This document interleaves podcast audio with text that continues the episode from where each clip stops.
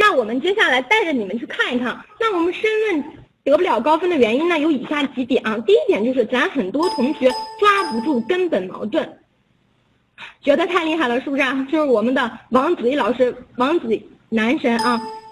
后面系统精讲班的申论的课程前半部分也是由他来上的，你们可以去领略一下他的这个风采啊，也可以去感受一下他带着你们深入浅出的去学习这样的一个过程啊。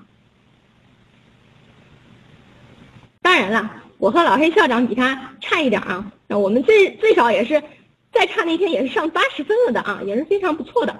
好，你们只要在国考当中能考个75分以上呢，逼近80分，是不是啊？那应该就没有太大的问题，只要你形式不是太差，是不是啊？好，我们言归正传，继续来说我们这个题啊。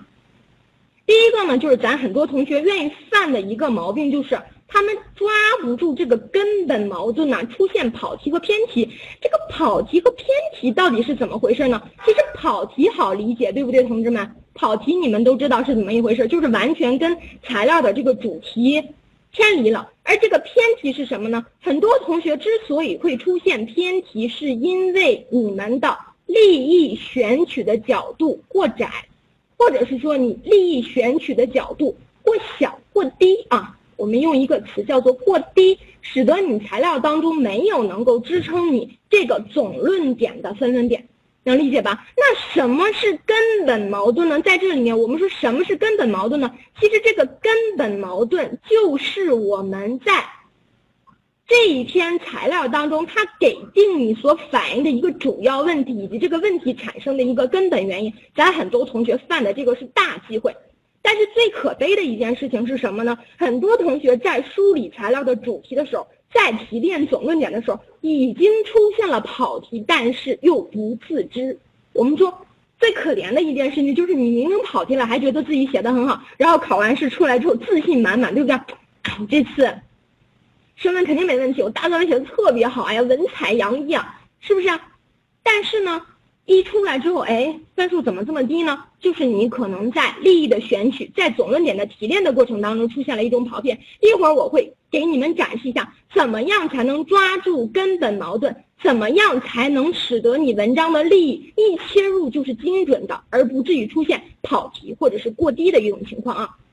第二种问题呢，就是比较容易解决的一个问题，就是什么呢？是我们的这个文章结构有问题啊。哎，文章结构有问题，很多同学会说，老师，这个文章结构到底会出什么样的问题呢？比如说，我们同学的分论点跟分论点之间的一个关系，它写的不明确。我们通常情况下，作文当中的分论点，你写2到4个都是比较恰当的，因为是1000字到1200字左右的这样的一个字数，你分布段落的话，分论点在2段到4段是比较贴切的。如果你分论点超过4段的话，你整篇文章的这个段落拉的会很长，每一个段落的字数呢会比较少，所以说你的文章的内容是不饱满不充实的。而这个文章结构最严重的就是咱同学的分论点之间的关系，应该是要么并列要么递进。但是咱很多同学出现了一种什么关系呢？分论点之间是包含和被包含之间的关系，那这肯定就是有问题的。还有同学写这个大作文的结构有什么样的一种问题呢？我上来一段字数特别多，巨多无比，下来一段这个字数我没有啥好写的了，完了就孤零零的一句话，那就会使得你这篇文章是不是看起来有一种头重脚轻的感觉啊？也就是说，一个女孩子如果腰身这块带了一块游泳圈，是不是影响她整体的美感呢？我们都说是不是要丰满要骨感，对不对？但是这个丰满当中你也不能够在关键的部位出现一些赘肉啊，不好看啊。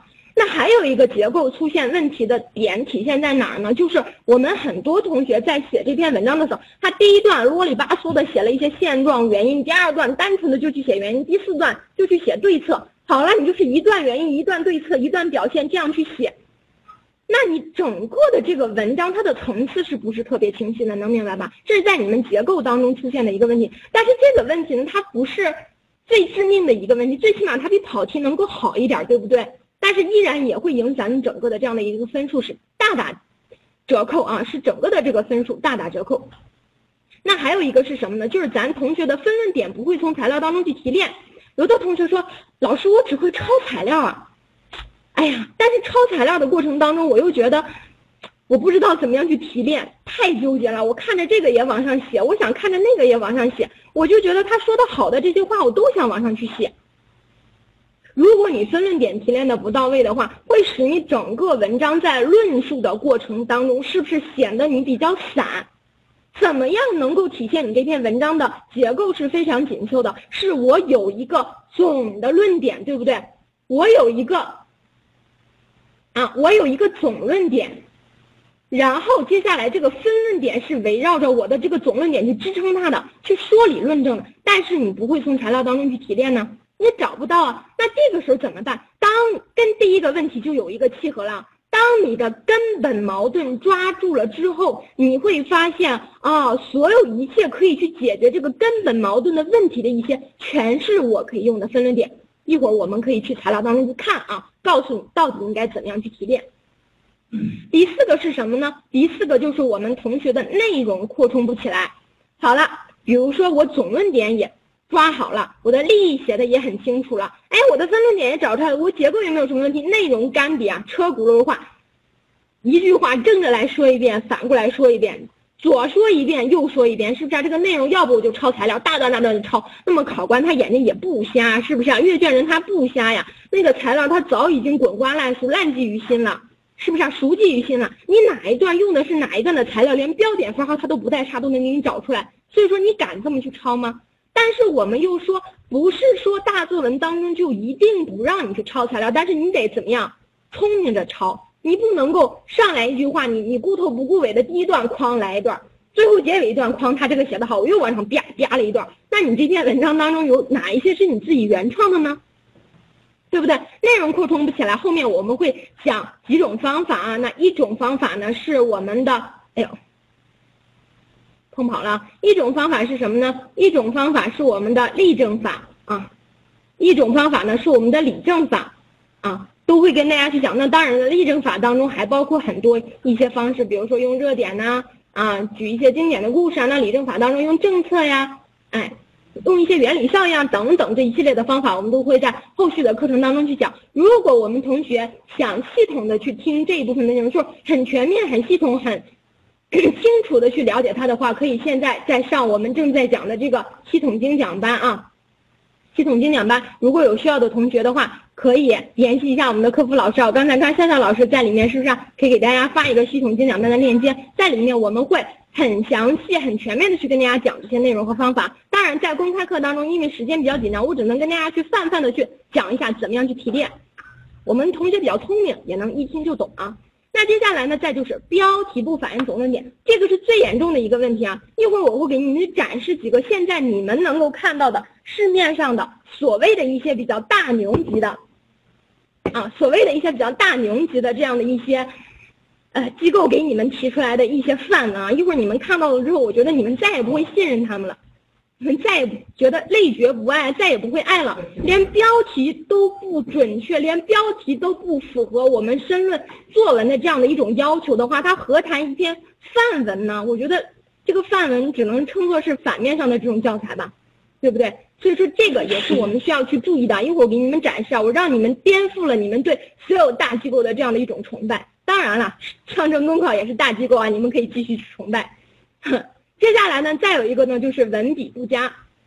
为什么我没有用文采，而是用文笔呢？因为做到文采好啊，我们在座的各位同学，包括很多机构里面的老师也很难去做到。那我们说，在申论考试当中，在作文当中，我们只需要做到文笔不错就可以了。我们文笔相对来讲比较好一些就行了，包括你句子啊，包括你的语言呢，包括你怎么样去过渡啊，哎，这些方面我们去讲一些技巧，我们同学一下子就能够去了解了啊。